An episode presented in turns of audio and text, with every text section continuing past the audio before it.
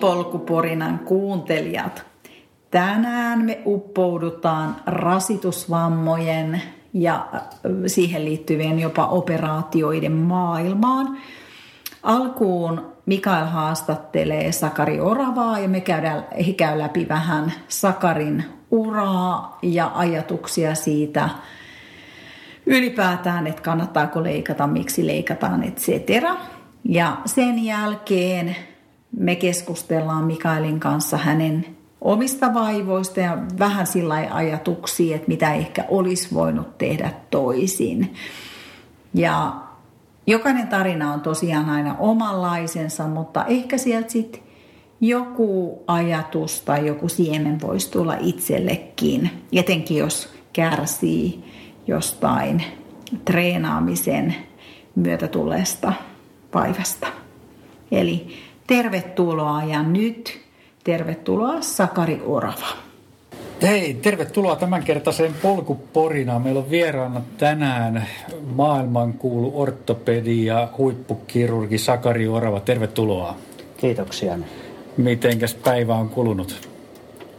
Tänään oli leikkauspäivä ja siinä se on kulunut neljä operaatiota, oli tai viisi oikeastaan, kun yhdellä potilaalla oli kaksi eri leikkausta.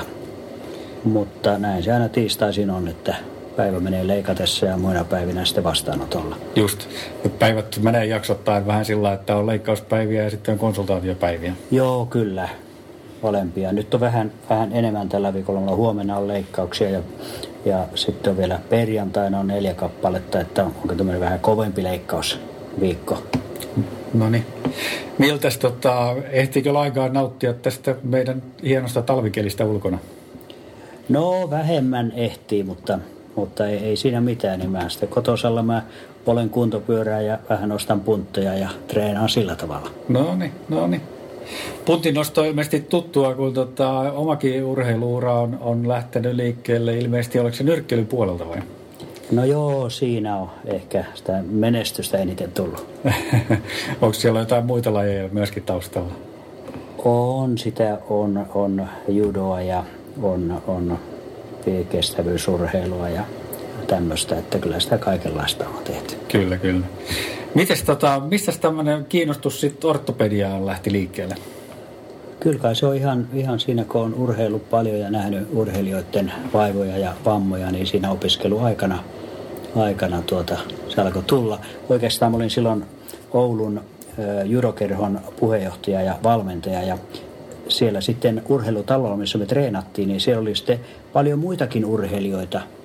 Yleisurheilija treenasi siellä ja, ja monet muut. Ja, ja sitten tuli, kun tiesi, että mä opiskelen lääketiedettä, niin tulivat näyttämään kaikenlaisia vaivoja. Ja eihän minä niistä paljon tiennyt tietysti, mutta pystyin vähän niin sanomaan, että mikä tässä on.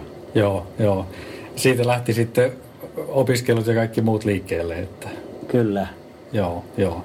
Sen jälkeen on tullut muutamia, muutamia tuhansia leikkauksia ja, ja tieteellistä julkaisua ja muuta, muuta kaiken näköistä siinä ohessa. Niin käydä vähän läpi, hei, minkälaisia asioita sinun mielestä Sakari niin tekee huippukirurgina?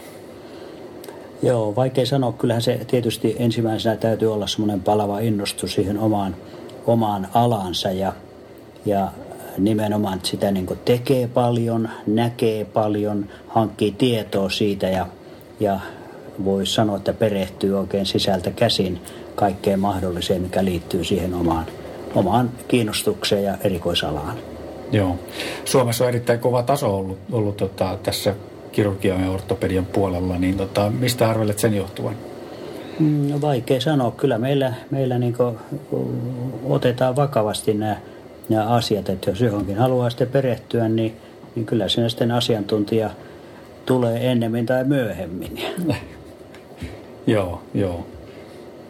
Onko sitten tota, noissa leikkauksissa niin, niin tota, jotain tapoja, millä valmistaudut niihin esimerkiksi? No ei periaatteessa ole, ole mitään, mitään erikoista. Kyllä mä tuota, luotan siihen, että on, on tässä tehnyt parhaansa – suunnitellut sen asian ja katsonut kuvat ja tutkinut potilaan. Ja, ja tietysti noin kun on, on vielä tämmöinen uskovainen lääkäri, niin vielä voin huokasta taivaan isänkin puoleen, että saa apua siihen leikkauksen tekemiseen ja lopputulos olisi hyvä. Hmm. Mitäs onko tota, jotain asioita, jotka tavallaan estää, ettei siitä tule semmoista rutiininomaista työtä sitten, kun kuitenkin tuhansia leikkauksia tulee, niin, niin tota, onko siinä jotain asioita, mitä pitää ottaa huomioon? No joo, kyllä se on, totta kai voi olla riski, että sitä leipääntyy siihen rutiinibulkki niin kuin työhön, mutta toisaalta sitten nämä on niin mielenkiintoisia nämä varsinkin urheiluvammat ja muut, että jokainen on vähän erilainen ja se täytyy ottaa yksilöllisesti ja miettiä tarkkaan, että mitä minä tässä tapauksessa teen ja, ja kyllä siinä kuitenkin aina pieni ero on, on leikkausten ja potilaiden välillä, että en ole vielä ainakaan tähän mennessä kyllästynyt. niin, vielä tässäkin iässä kuitenkin näin pitkiä työpäiviä tekee, niin mikä arvelet, että, että se salaisuus siellä on? No, joo, se on vaikea, vaikea sanoa. Kyllä nyt tietysti tuntuu jo nykyään siltä, että kun potilaita tulee vähän noin niin ovista ja ikkunoista ja, ja ulkomailtakin jatkuvasti, niin, niin ei meinaa aika riittää ja energiaa siihen, että joskus toivoisi, että olisi vähän vähemmän, niin olisi niin helpompi, mukavampi tehdä töitä. Mutta leikkaat myöskin ihan tavallisia ihmisiä, ei pelkästään huippuurheilijoita. Että onko siinä jotain eroja sitten? On, totta kai on enemmistö on kuitenkin ne tavallisia, niin kuin voisi sanoa, että varmaan yli puolet, koska ei niitä huippuurheilijoita riitä, riitä niin hirveästi mihinkään.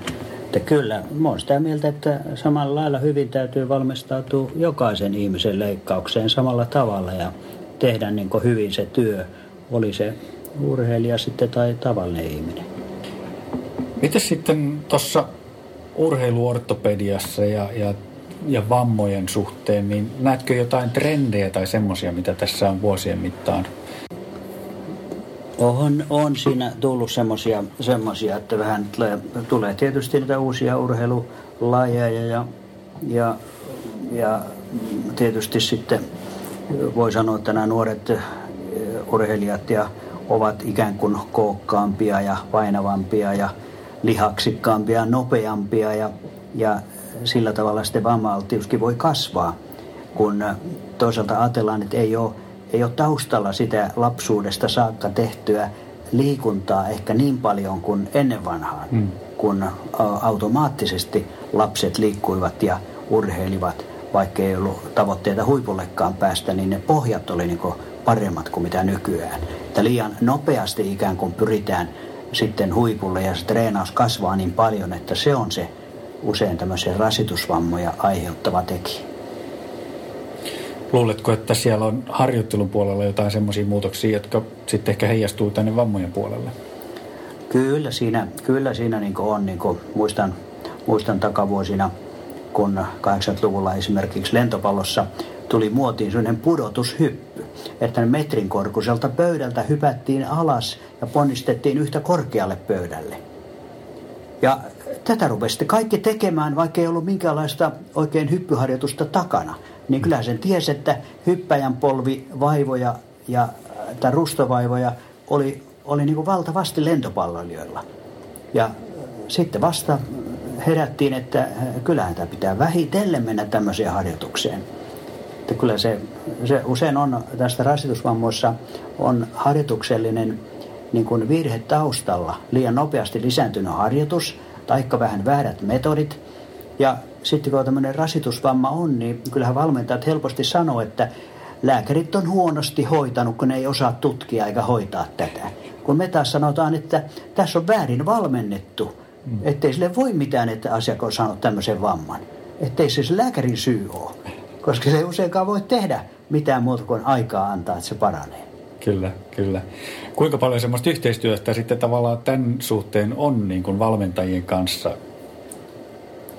On sitä aika hyvin. Mä muistan silloinkin e-, e-, ennen vanhaa, kun mä olin Suomen urheiluliiton siinä lääkärivaliokunnassa, niin kyllä meillä oli säännöllisesti oli niin yhteisiä palvereita justiin valmentajien kanssa, jossa käytiin läpi näitä asioita – mitkä meidän puolet oli tärkeitä ja mitkä sitten heidän puolet oli tärkeitä ja molemmat pysty kertomaan ja kommunikoimaan tässä, että mikä, mikä olisi sen urheilijan kannalta parasta. Ja Mutta varmaan siinä, aina kun on missä lajissa tahansa, kun meillä on oikein lupaava, hyvä urheilija, niin kyllä siinä kiusaus tulee niin kiirehtiä sitä huipulle liian pian. Mm.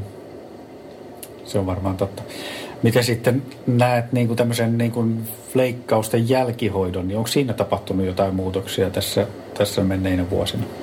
Joo, on. Siinä on niin menty, menty tavallaan paljon eteenpäin, että, että Suomessa on ollut tämmöinen urheilufysioterapia-yhdistyskin kauan aikaa ja, ja fysioterapeutit, hyvin paljon heistä on jo entisiä urheilijoita ja huippurheilijoita, joten ne niin tuntee sitä urheilijan elämää ja, ja treenaamista ja muuta. Ja nykyään kyllä, kyllä jo ennen leikkausta usein tämä fysioterapian konsultointi on tärkeää ja leikkauksen jälkeen sitten, jotta lopputulos olisi hyvä, niin se kuuluu ilman muuta asiaan. Ja ennen vanhaa saattoi olla, niitä leikattiin ja sanottiin, no lepäile nyt pari kuukautta, niin kai sä sitä paranet. Kyllä, kyllä. Ja myöskin va- tavallaan yritetään varmaan vaikuttaa siihen tulevaan harjoitusohjelmaan, että, että ei toisteta niitä virheitä myöskään. Joo, kyllä. Että kyllä siinä on ihan hyvä. Ja fysioterapeuttikin monta kertaa pystyy antaa semmoisia ihan konkreettisia kädestä pitäen neuvoja, että mitä, mitä pitää tehdä. Lihastasapaino palauttaa ja voima palauttaa ja venyvyys palauttaa. Ja just nämä tärkeät tekijät, mitkä sitten estää uusia vammoja. Mm. Onko sitten niin kuin tässä leikkaustekniikoissa ja tämmöisissä on varmaan myöskin tapahtunut melkoista edistystä? On siinäkin tapahtunut aika paljon, että tämän mun urani aikana esimerkiksi tähystyspolven ja nivelten tähystyskirurgia tuli 70-luvun loppupuolella. Mä itsekin olen silloin hankin kolmannen tämmöisen tähystyslaitteiston silloiseen sairaalaani Suomessa ja, ja tällä hetkellä ilmeisesti työssä olevista ortopedeista olen iältäni vanhin, joka on säännöllisesti tehnyt, tehnyt näitä, näitä tähystyksiä 40 vuotta. Eroavaisuuksia esimerkiksi suomalaisten tai ulkomaalaisten urheilijoiden välillä, että, että miten, miten niitä, niitä hoidetaan sitten? Joo, no varmaan on jonkun verran, tää, kyllä tämä, tämä niin kuntoutus ja sen järjestäminen leikkauksen jälkeen ja suunnittelu, se on aika tärkeää. Ja kyllä mäkin olen saanut ihan semmoista positiivista palautetta siitä, että, että äh, niin kuin potilas jälkikäteen sanoo, että hän ei ole koskaan saanut niin hyviä ohjeita kuntoutusta ja toipumista varten kuin mitä on, on sitten täältä saanut. Mm. Ja se on meidän mielestä, pitäisi kuulua asiaan siinä, kun on leikattu. Sen jälkeen täytyy miettiä sitä jatkohoitoa Ulkomailla tosin sitten ammattiurheilijoilla on ilman muuta paremmat mahdollisuudet tähän jatkohoitoina kuntoutukseen jollain ammattijalkapalloilijoilla, jolla, jolla sitten on, on seurassa hyvät mahdollisuudet ja voi olla fysioterapeutti pelkästään heitä varten tai häntä varten, että pystyy katsoa vaikka joka päivä tunti kaupalla, että miten se etenee tämä homma. Hmm. Ja, ja se on toki, toki hienoa ja mekin paljon tehdään yhteistyötä näiden ulkomaisten jalkapalloseurojen kanssa. on Barcelonan konsulttina ollut varmaan 30 vuotta ja, ja AC Milanin ja vielä pitempään. Että, että kyllä se on kiva sitten rakennella yhdessä semmoinen kuntoutusohjelma ja kollegat sitten sieltä on yhteyksissä ja kertovat, että miten tämä on mennyt ja sitten katsotaan ja kontrolloidaan ja tehdään uutta suunnitelmaa. Hmm. Miten sitten liittyen vielä tähän ortopediaan, niin ää, onko tässä jotain niin kuin tulevaisuuden näkymiä tai semmoisia, joita, jotain trendejä, joita, joita tällä hetkellä nyt on kovasti pinnalla, sanotaanko näin? No joo, kyllä nämä perusleikkaukset on, on niitä, mitä tehdään varmasti ihan entiseen tapaan, mutta toki sitten esimerkiksi tällaisten kudosvaurioiden korjaamisessa on tullut nämä, nämä plasma pistokset ja, ja kasvutekijäpistokset ja hoidot, jolla koitetaan sitten parantaa niin kuin ilman leikkausta sitä, sitä vammautunutta paikkaa, taikka leikkauksen jälkeen vielä lisätä sitä parantumistehoa. Ja kyllä tässä on suuri tutkimus nykyään menossa, että millä, millä me rustavaurioita voidaan esimerkiksi polvesta niin kuin korjata, kun niitä vääjäämättä urheilussa ja vammoista sinne tulee. Ja viisasten kivi ei ole vielä löydetty, mutta on menty paljon eteenpäin siitä, että, Nykyään on paljon paremmat mahdollisuudet toipua kuin mitä oli esimerkiksi parikymmentä vuotta sitten. Hmm. Joo, toi polvien rustovauriot on tota itsellekin läheinen, läheinen aihe ja, ja tota, niiden kanssa kamppailen, niin, niin se olisi ihan mukava, jos siihen löytyisi jotain uutta. Kyllä. Entäs sitten muuten tulevaisuus? Mitäs Sakari Oravan tulevaisuuteen muuten kuuluu? No kuuluu varmasti sitä, että tässä vähitellen täytyy ruveta, ruveta luopumaan tästä, tästä niin kuin aktiivisesta ortopedin työstä ja urasta. Että onhan se ihan hauskaa ollut ja mukavaa tähän saakka, mutta täytyy sitten ajatella, että kun ikää tulee enemmän, niin ei ehkä enää pysty ja jaksa ja, ja viitsikään kaikkea niin kuin, tehdä mitä ennen. Mutta katsotaan nyt sillä tavalla, me, meidän kollegojen kanssa oli puhetta, että kyllä mä sitten tämän vuoden sitten kesällä tai viimeistään syksyllä sitten rupean vähän vähentelemään oleellisesti näitä hommia, tekemään exittiä. Mitäs tota arvelet kuitenkin, että, että alaa tulee seurattua aika, aika paljon kuitenkin senkin jälkeen? Kyllä sitä aluksi ihan mielenkiinnosta pitää katsoa, että mitä tapahtuu. Joo. Mitäs onko mitään muita, muita unelmia tai suunnitelmia sitten, sitten kertyneelle vapaa-ajalle? No ei nyt mitään, mitään kovin heroisia ole, mutta se, että on harrastanut aina piirustusta ja maalaamista ja taidetta, että, että kyllä. Mä ajattelin, että on Espanjassa meillä loma-asunto, että kai mä sitten, sitten siellä rupean vähän tauluja maalaamaan ja ostan paskerin päähän ja ja kasvata pitemmän parran, että on oikein pohjimin taiteilijan näköinen. Kuulostaa hyvältä. Mm. Kiitoksia Sakari tosi paljon tästä haastattelusta. Kiitos.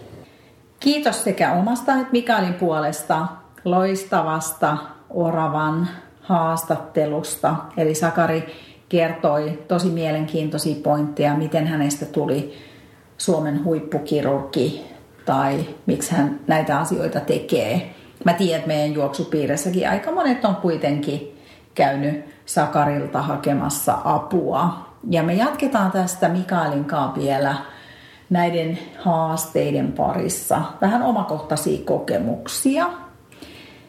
Eli mehän, öö, Mikael on myös itse joutunut tai saanut, mä en tiedä kummin, kummin sä sanoisit sen, saanut vai joutunut?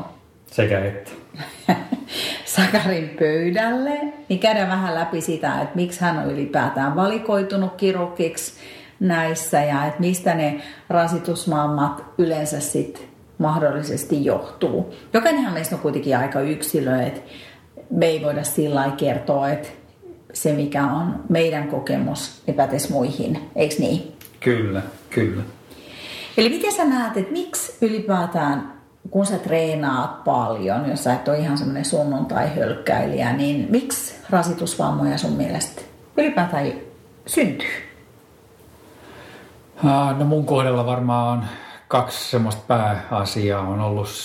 Toinen on ollut se, että, että tota, harjoittelu on, on aika ajoin ollut aika yksipuolista, että se on ollut melkein pelkkää juoksua sitten, että, että muutamina talvina on tullut juostua tosi paljon juoksumatolla esimerkiksi ja, ja ehkä se on vaikuttanut osaltaan ja sitten muutenkin on tullut, tullut sitten juostua paljon ilman sen suurempaa niin kuin muuta, muuta urheilulajia rinnalla. Toinen iso syy varmaan on se, että lihaskunto ehkä sitten siihen, siihen juoksumäärään nähden niin ei ehkä ollut riittävää, että, että sitten vaan se rasitus on ollut, ollut tota noin, niin liikaa siinä kohtaa. Että mä luulen, että semmoisella perus, perus niin kuin lihaskuntoharjoittelulla siinä taustalla myöskin, niin silloin olisi pystynyt varmaan ehkäisemään aika paljon asioita.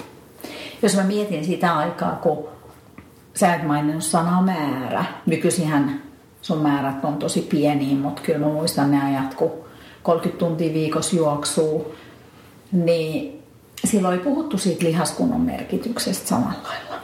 Niin siis mä en ainakaan puhunut siitä, että ehkä se tavallaan, se meni vähän sellainen niin kuin kilometrien keräämiseksi ja, ja mä en koskaan itse niin kuin ajatellut ultrajuoksijana niin kuin roskakilometrien, tai en ole niin kuin, en ole niin kuin, katsonut niitä pahalla, että et, tota, tavallaan jokainen iskutus, minkä saa jalkoihin, niin se on aina ollut mun mielestä niin kuin hyvä asia.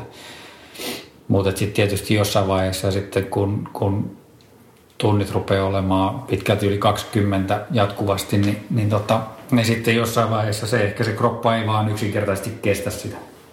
Luuletko sä, että siinä on tämmöisiä henkilökohtaisia ominaisuuksia, jollain kestää? Kuitenkin mä oon aina miettinyt sitä, että kun sä oot kuitenkin aika monet näistä sun haasteista on liittynyt luihin. Sitten kuitenkin sä oot 50V ja sulla ei ole koskaan ollut yhtään paikkaa esimerkiksi tai reikää hampaassa. Mm. Ni, niin tavallaan mä aina ajatellut, että sulla olisi vahvat luut, mutta sitten ne ei olekaan vahvat luut. Niin, ja mä tiedän, kai siinäkin tulee raja vastaan sitten jossain vaiheessa, että kuinka paljon ne ottaa vastaan. Että, että toisaalta sitten taas esimerkiksi ää, ei pelkästään luihin, mutta sitten niin kuin noin polvet, mitkä tällä hetkellä on ehkä hankalimmat ja ollut pitkin, pitkin niin kuin juoksuuraa, niin tota, hankalimmat koodat, niin tota, siellähän ne ruustopinnat sitten taas on ne, mitkä on ollut, ollut probleema pitkään. Että, mm. et, tota, mutta toki ihan sitten niin kuin luissakin on ollut, ollut tämmöisiä rasitusmurtumia ja sitten ihan puhtaita murtumia myöskin sit loppu, loppujen lopuksi. Että, et varmaan niissä on paljon niin kuin henkilökohtaisia asioita myöskin, joilla kest, joillain kestää paremmin kuin toisilla. Ja tämä on vaan, me ollaan kaikki yksilöitä. Kyllä, kyllä me voitaisiin se, sut, sullahan leikattiin polvi, siitä on ihan hirveästi aikaa. Mulla on toi vasen polvi leikattu 2005 joo, ja silloin, silloin jo huomattiin, että, että ne rustopinnat on aika huonot, ja silloin siihen yritettiin vähän pientä pientä reikää tehdä luun ja sitä kautta yrittää jonkunnäköistä niin kuin uusiutumista siihen rustopintoihin. Se ei ehkä hirveästi loppukädessä auttanut siinä vaiheessa. Siinä saman leikkauksen yhteydessä polvesta niin patelajenne putsattiin ja siinä oli semmoista – semmoista jonkunnäköistä niin kuin arpikudosta syntynyt siihen ympärille, niin se putsattiin sitten samalla. Et se oli itse asiassa pitkä, pitkä toipuminen, kuuden kuukauden juoksukielto ja, ja tota, sen huomasi hyvin keväällä sitten, kun kuuden kuukauden päästä pääsi juoksemaan, niin, niin tota, sen leikatun jalan reisi lihas esimerkiksi oli aivan erinäköinen kuin, kuin, kuin tota, tästä toisesta jalasta sitten taas. Et se, se oli todella pitkä tauko, että vaikka siihen oli yrittänyt ottaa pyöräilyä ja muuta sitten mukaan kuvioihin, niin ei se silti, silti sitten kuitenkaan korvannut sitä. Mm. Me voitaisiin jossain kohtaa siitä näihin polvivammoihin vielä paneutua lisää, koska se on varmaan aika monille tämmöinen oma haastekohta. Mm. No ne rustot, ongelmat on tietysti siinä mielessä hankalia, että kun niihin ei oikein mitään, niin kuin, mitään niin kuin korjaustapaa vielä tällä hetkellä. Että. Mm, kyllä, kyllä, kyllä. Kyllä. Mutta eli, eli jos mietitään ylipäätään, että millaisia rasitusvammoja jengillä voisi olla, niin ne on lihaksiin liittyviä, jänteisiin liittyviä, rustoihin liittyviä, luuhun liittyvää ja sitten tämmöisiä ihan niinku akuutteja. Mutta mä luulen, että onko ne akuutit kuitenkin enemmän siellä, jos mennään pikajuoksun puolelle tai tämmöiset revähtymät ja muut, niin ultrajuoksia harvemmin niistä taitaa kärsiä. Niin, no voisi tietysti huonolla lämmittelyllä niin tavallaan tulla senkin tyyppisiä ongelmia sitten, että jos lähtee liian rivakasti jossain kisatilanteessa esimerkiksi liikkeelle, niin ei se mahdotonta mm. ole, että mm. niistäkin joku voi kärsiä. Mm. Me sivuttiinkin vähän sitä ehkäisyä, että varmaan se lihaskunto on yksi. Näetkö jotain muita sitten sellaisia asioita, mitä sä olisit ehkä voinut tehdä toisin, jos sä olisit nyt viisaampi ja palaisit sinne 2000-luvun alkuun? No ehkä ne kaksi asiaa, mitä mä tuossa sanoin, niin ehkä niitä voisi tavallaan muuttaa siinä mielessä, että se olisi monipuolisempaa. Aina tavallaan, niin kuin silloin mä muistan aikaisemmin, kun mä oon mitannut, tai niin kuin aika tarkkaan kuitenkin pitänyt kirjaa harjoittelusta, niin kyllä mä oon niin nähnyt sen, että harjoitustunnit koostuu niin kuin 85-90 prosenttisesti juoksusta jossain vaiheessa, niin, tota, niin kyllä mä niin silloin jo pystyin näkemään, että, että, tota, että ehkä tämä ei ole niin terveellä pohjalla. Mutta sitten jotenkin kuitenkin se on aika vaikea tehdä sitä, sitä muutosta siinä sitten, että pitäisi olla vaan rohkeampi ja, ja hakea esimerkiksi niin kuin peruskuntokaudella sitten hiihdon tai, tai pyöräilyn kautta niitä, niitä vaihtoehtoisia liikuntamuotoja. Että. Mutta kyllähän sä oot aina hiihtänyt. No siis ne talvet, mitä etelässä pääsee hiihtämään, niin Mut joo, mutta, mutta sitten on monta mm, vuotta, kun mm. ei pääse oikein, kun ehkä jonkun pari-kolme hassua viikkoa, niin, niin se ei vielä niin kuin sit hirveästi lämmitä sitä kokonaistuntimäärää. Että. Mm-hmm. Sitten tässä mä nostan, mä muistan, kun mä itse aloitin vuonna 2000 joogan. Kävin Petrin kurssilla Astangan keskuksessa ja muistaakseni kun mä aina puhuin siitä merkityksestä, että mm. venyttely kautta kyllähän Astangassa lihaskunto myös kasvaa ja aika, mulle aina naurettiin. Muistaakseni sen ajan? Muista. Kaikki juoksijat nauro. Mm. Kaikki juoksijat joogaa. Säkin joogaat. Kauan sä oot joogannut? Äh, varmaan joku kuusi, hmm. Seitsemän vuotta ehkä. Että. Hmm. Ja musta tuntuu, että en mä enää kohta tiedä ketä ultraajaa, joka ei joogaa. Et, olisiko sun kannattanut silloin kuunnella mua vähän enemmän? Varmaan. Eli tämä on parisuhde terapia suorastaan. Ei vaan.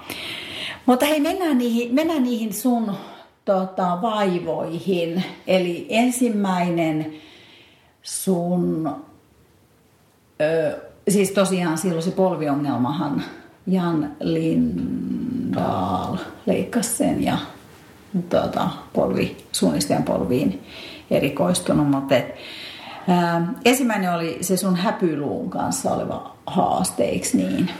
Haluatko Joo. kertoa siitä vähän?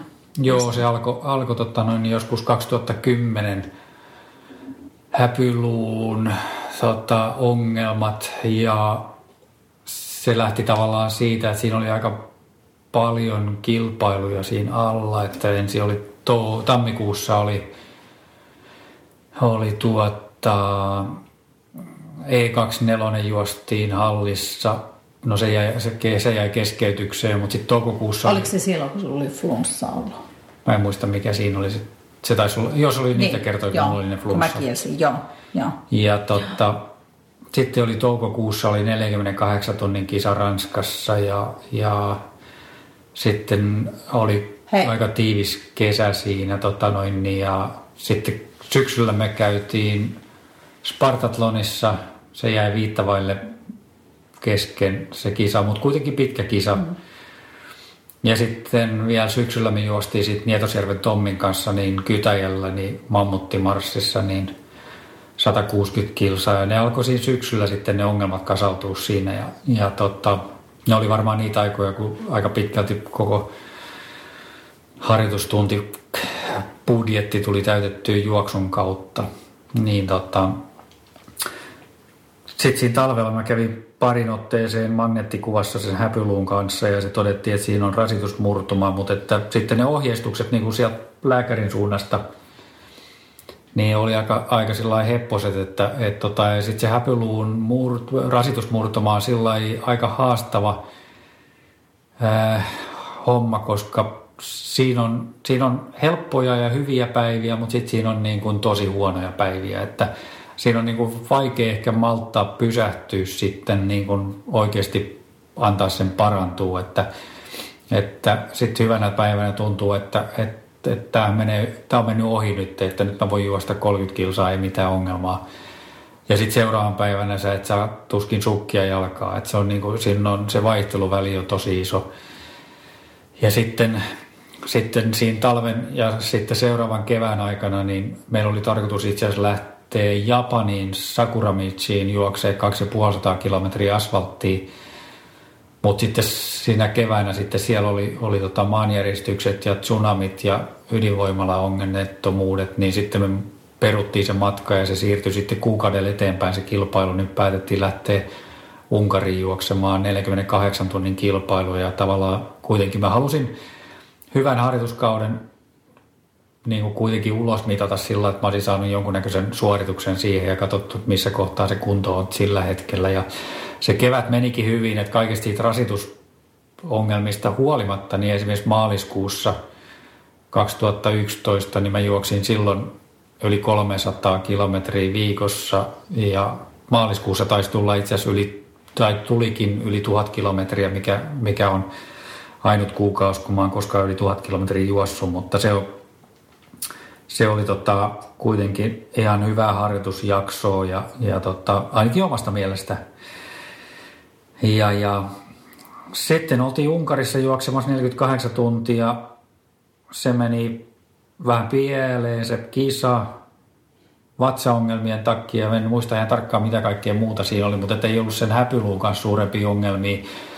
Mutta silloinhan se oli todettu. Oli, oli, oli. Se murtuma ja mä olin ei, ihan... se, ei se ollut vielä murtunut silloin. Että se, se... vamma, okei. Okay. Okei, okay, mutta mä muistan, että mähän siis oli ihan yhtä paljon, että kyllä me nyt, no neljä kasi, kyllä nyt se juostaa. Kyllä me nyt neljä kasi juostaan, että, tota, ei tässä ole mitään hätää, mutta sitten, sitten juostiin siellä tota, 333 kilometriä kahdessa, kahdessa päivässä tota, ja, ja tultiin kotiin sitten. Ja sitten viikko sen jälkeen, kun olin lenkillä tuossa tota, Nuuksiossa, niin oli kevät, oli pitkällä ja oli tosi hieno keli, niin, niin tota, siinä sen lenkin yhteydessä se häpyluu murtui ja, ja se juoksu loppuu seinään siinä kohtaa. Ja sitten alkoikin tavallaan semmoinen, semmoinen niin kuin jakso, että sitten oli pakko lopettaa juokseminen että, ja ra- lähteä taas ravaamaan ortopedeille ja katsoa, mitä siihen saisi tehtyä. Ja, ja tota, sitten mä pidin kuukauden tauon ja sitten oli vielä Jukolan viesti ja sinne mä halusin mukaan ja, ja se oli kyllä kans aika karmea kokemus sillä, sillä tota, murtuneella häpyluulla, mutta kyllä mä sen juoksin läpi sitten. Mut sit... Mä, saanko mä tässä sanoa? Mä muistan aina, kun me oltiin Luusalon Mikon kanssa sua vastaan ja Mikko sanoi, että nyt taitaa sattua, kun sä tulit sinne maaliin. No se on vähän sattu silloin, joo. Ja siellähän oli siis, oliko se, kuinka iso pala siitä oli irronnut siitä häpyluusta? No se oli poikki kokonaan, että vähän sattuu. Mutta sitten siitä, siitä tavallaan sitten, niin, niin silloin mä kävin ortopedilla, en muista enää kaverin nimeä, mutta tässä pääkaupunkiseudulla. Ja silloin hän mainitsi, että Sakari Orava on näitä eniten Suomessa leikannut. Että, et tota, ja sen jälkeen mä hakeuduin sitten, sitten hänen Sakari Oravan puheille ja, ja tota, sainkin sitten syksylle heti, heti tota noin, niin leikkausajan ja ihan pari viikon päähän. Ja, ja tota, sitten siihen ommeltiin semmoinen jonkunnäköinen, olisiko ollut kevlarista vai mistä mahtoi olla materiaalista, niin semmoinen verkko siihen päälle. Ja, ja tota, Sakari sanoi, että, että tota, kuukauden päästä voi alkaa hiljalleen hölkkäilemään ja sitten siitä, siitä pari viikkoa niin sitten voi alkaa treenaamaan ja se piti täysin paikkaansa, että, että, tota, että Tosin sitten siinä tuli vähän takapakkiin vielä muut kahden kolmen kuukauden jälkeen sitten, kun määrät, olin taas nostanut määrät sinne tota, vanhoille lukemille, niin sitten tuli vähän takapakki, että sitten otettiin yksi viikkoa hiihtämistä ja, ja kaksi viikkoa, taisi olla parikin viikkoa hiihtoa. Ja tota, sitten jatkettiin juoksua, mutta se meni ihan ennusteen mukaan, se meni ihan täydellisesti kyllä. Sitten sä sait luvan lähteä Sakuramichiin. Joo, sitten se edellisvuoden ja väliin jäänyt Sakuramitsi, niin sitten me, sit me käytiin siellä seuraavana keväänä ja, ja sielläkin itse asiassa Sakarilta tuli, tai niin kuin Sakarilta tuli lupa lähteä sinne ja tota, jos lähetät hänelle kortin? Jos lähetän hänelle postikortin Japanista, joo, sen mä tein. Ja sitten siellä oli itse asiassa tarkoitus juosta vaan se eka satanen.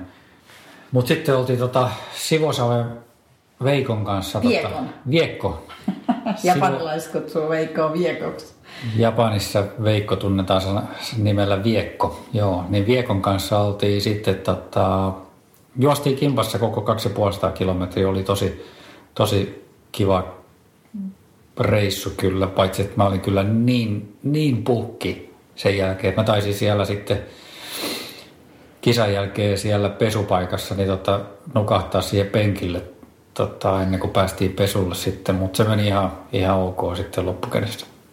Kyllä jos oikeasti katsoo niitä kuviikin, niin että sä ihan juoksukunnossa ollut siellä. No se ei, oli varmaan että... painoakin muutama kilo enemmän. Niin oli joo. Silloin oli ehkä vähän painoa joo. Mutta sitten tota, sitten, sitten oikeastaan se jännä homma, mitä tapahtui sen jälkeen, oli se, että, että häpyluun murtuma saatiin hoidettu, mutta ilmeisesti Lantion kanssa oli sitten jonkunnäköisiä niin kuin, jatko-ongelmia siinä mielessä, että, että ei ollut ihan tasapainossa ja, ja tota, se mitä tapahtui sitten oli, että harjoittelut jatku sen leikkauksen jälkeen ja nostettiin määriä. Ja sitten seuraavana kesänä me käytiin sitten Skotlannissa juoksemassa semmoinen sadan kilometrin maastokisa.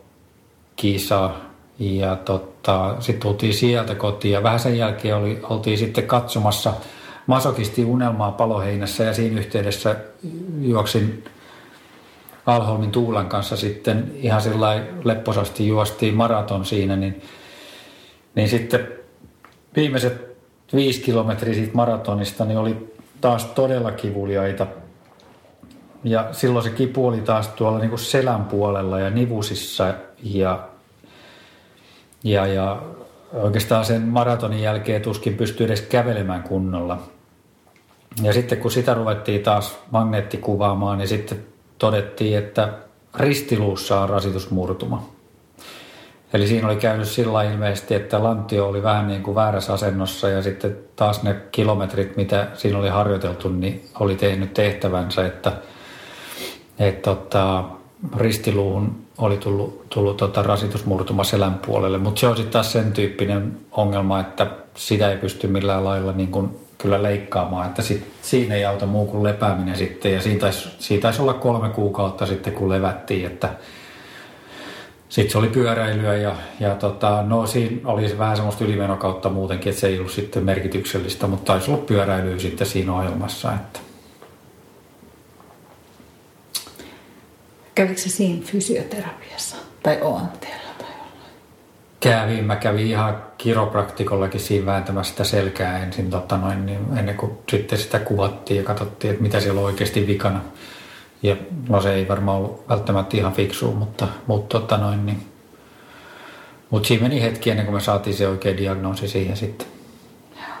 Ei se syntynyt muuta kuin magneettikuvalla sitten. Sieltä, mutta se oli ihan selkeä, selkeä se magneettikuvan jälkeen, että, että tota, siellä on, on tota, rasitusmurtuma. Mutta sitten kun se parani, niin sen jälkeen se ei ole kuitenkaan vaivannollinen. Ei ole, ei ole, että, että tota, tavallaan se lantioseutu rupe, rupesi olemaan sitten niin kuin tasapainossa. Että se vaati sen, että se meni niin kuin sekä edestä että takaa sitten, että, että tota, mutta sitten niiden jälkeen niin se on ollut kunnossa. Joo, no mitä sitten?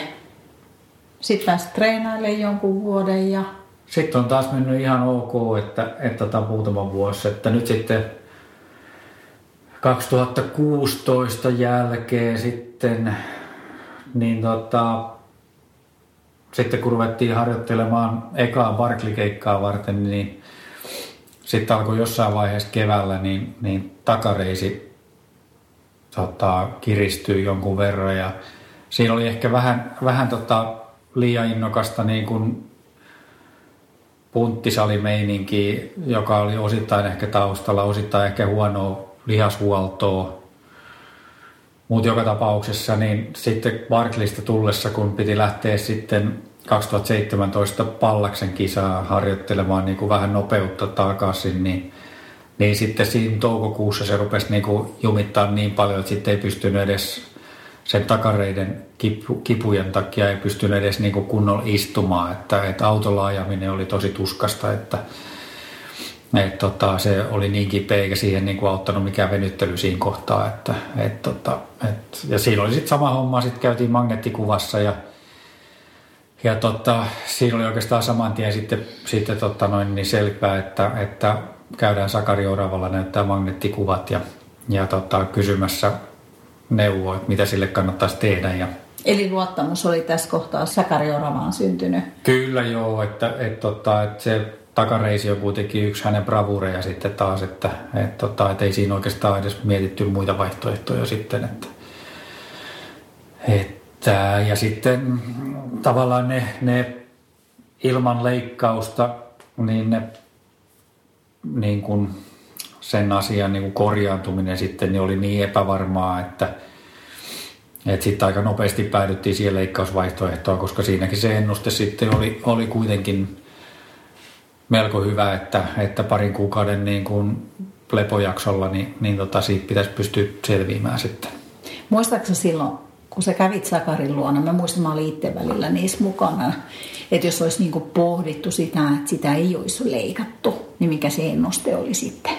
No sitten se olisi ollut niin kuin sillä että se voi olla, että se olisi saattanut kestää vuoden ehkä se kuntoutus siihen, että ja mutta se, se oli niin epä, riski oli kuitenkin niin suuri. Se oli niin epävarmalla pohjalla sitten ja sitten kun ikää rupeaa olemaan näin paljon jo, niin ei näitä, ei näitä sitten viitti heittää hukkaan näitä vuosia hirveästi. Mm.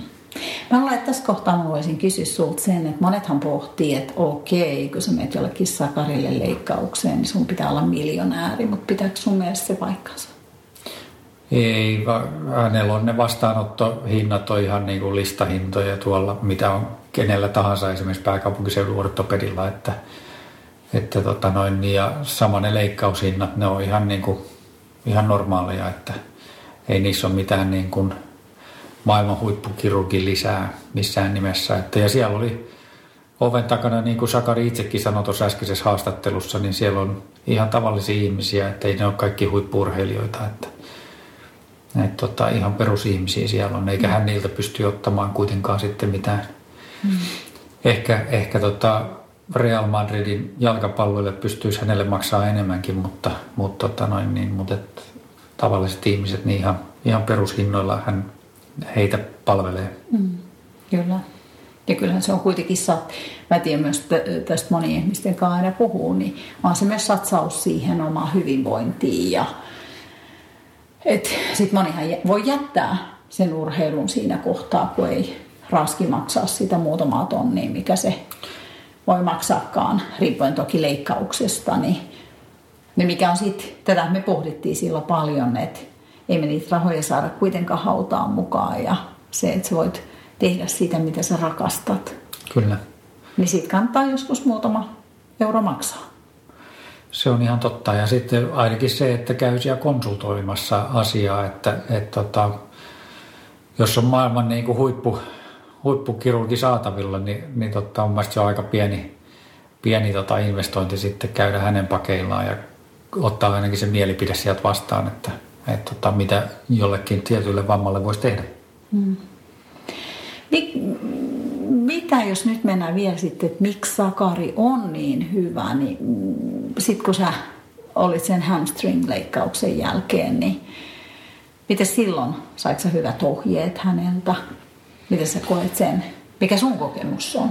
Joo, siis kyllä erittäin hyvät ohjeet ja sitten tavallaan just se palautumisen niin kuin arviointi, kuinka se kestää, niin ne on molemmat pitänyt paikkaansa, että, että tota, sitten se on ehkä ollut enemmän niin kuin itsestä kiinni, että osaa harjoitella, aloittaa sen harjoittelun tarpeeksi niin kuin rauhassa, että ei tule semmoista niin kuin ylilyöntiä sitten, että, että olihan se hamstring leikkauskin sitten loppukädessä aika iso leikkaus.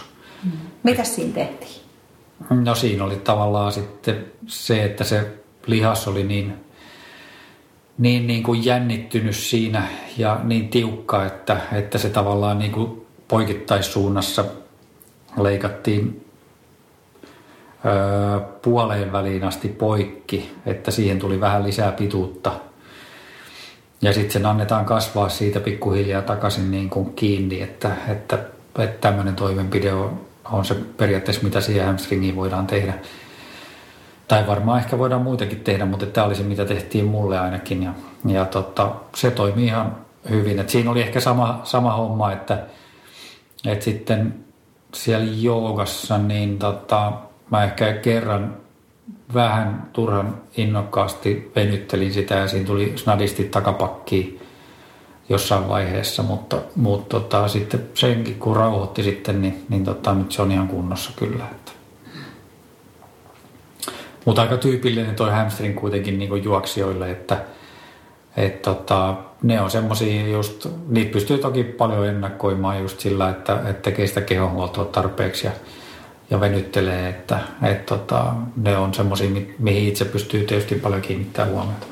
Mitä sä luulet, jos, koska se sun tausta on kuitenkin, on suunnistustausta ja sitten ja juoksit aika paljon tasaisella ja asfaltilla ja, ja sitten siirryit takaisin poluille – niin kuin kisaamaan, vaikka lenkkeily aina ootkin siellä, niin mitä sä luulet, jos sä olisit aina, jos polkujuoksu olisi ollut silloin buumissa ja niitä kisoja olisi ollut enemmän täällä, niin – olisiko nämä vammat tullut sulle siinä tapauksessa?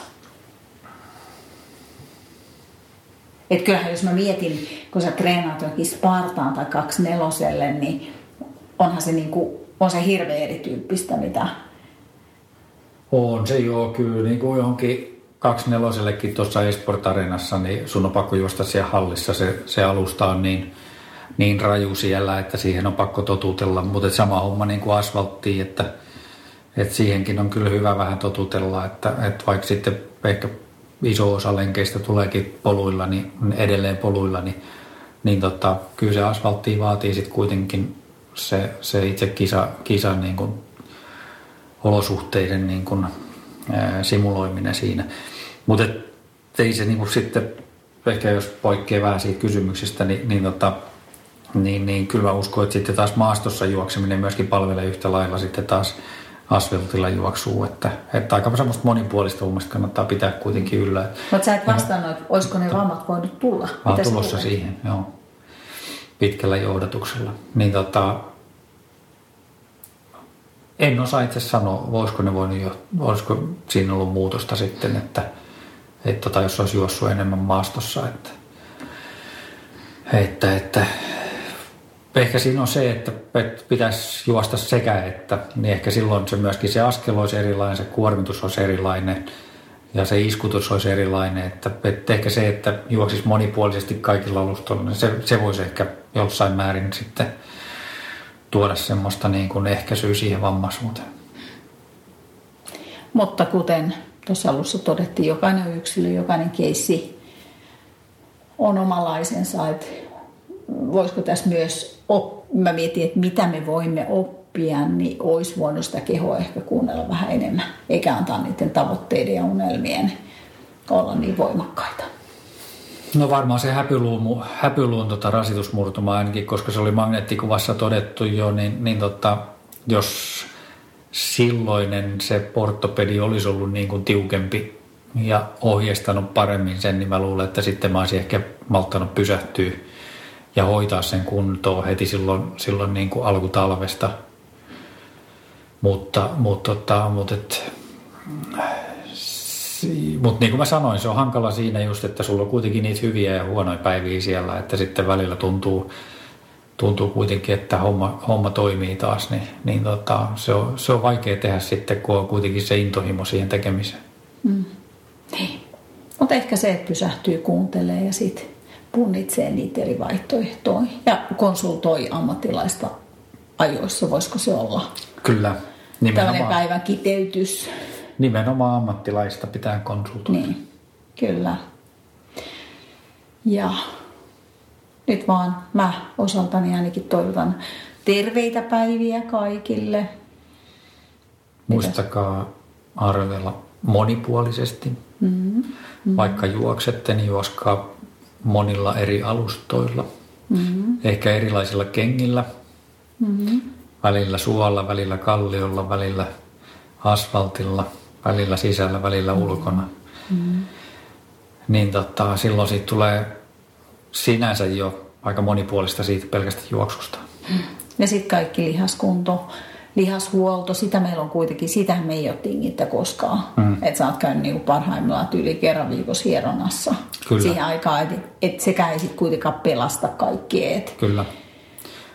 Et. Siihen aikaan, kun me aloitettiin, silloin mun mielestä niin paljon puhuttu siitä foam rollerista esimerkiksi, mm. että et tota, nyt tehän niitä on tullut mm. paljon, että se on myöskin yksi, yksi helppo tapa kotona sitten, sitten myöskin jonkun verran tehdä, tehdä tota venyttelyn lisäksi niin, niin tota kehonhuoltoa. Niin. Kyllä. Kokeilee ennakkoluulottomasti. Kyllä. Ja löytää sen oman tavan, koska tämä on ollut sun tarina, sun tapa, mutta ei ainakaan kannata kopioida. Eikä se ole päivän toinen, oppi. Toinen oppi, joo. Niin, yes. All right. Mutta hei, ensinnä kiitos vielä myös Sakari Oravalle. Suuri kunnioitus häntä ja hänen työtä kohtaan ja tiimiä kohtaan, sairaalan neoa kohtaan. Mä oon ainakin todella kiitollinen, koska ilman häntä niin me voitaisiin olla aika pahemmassa suossa.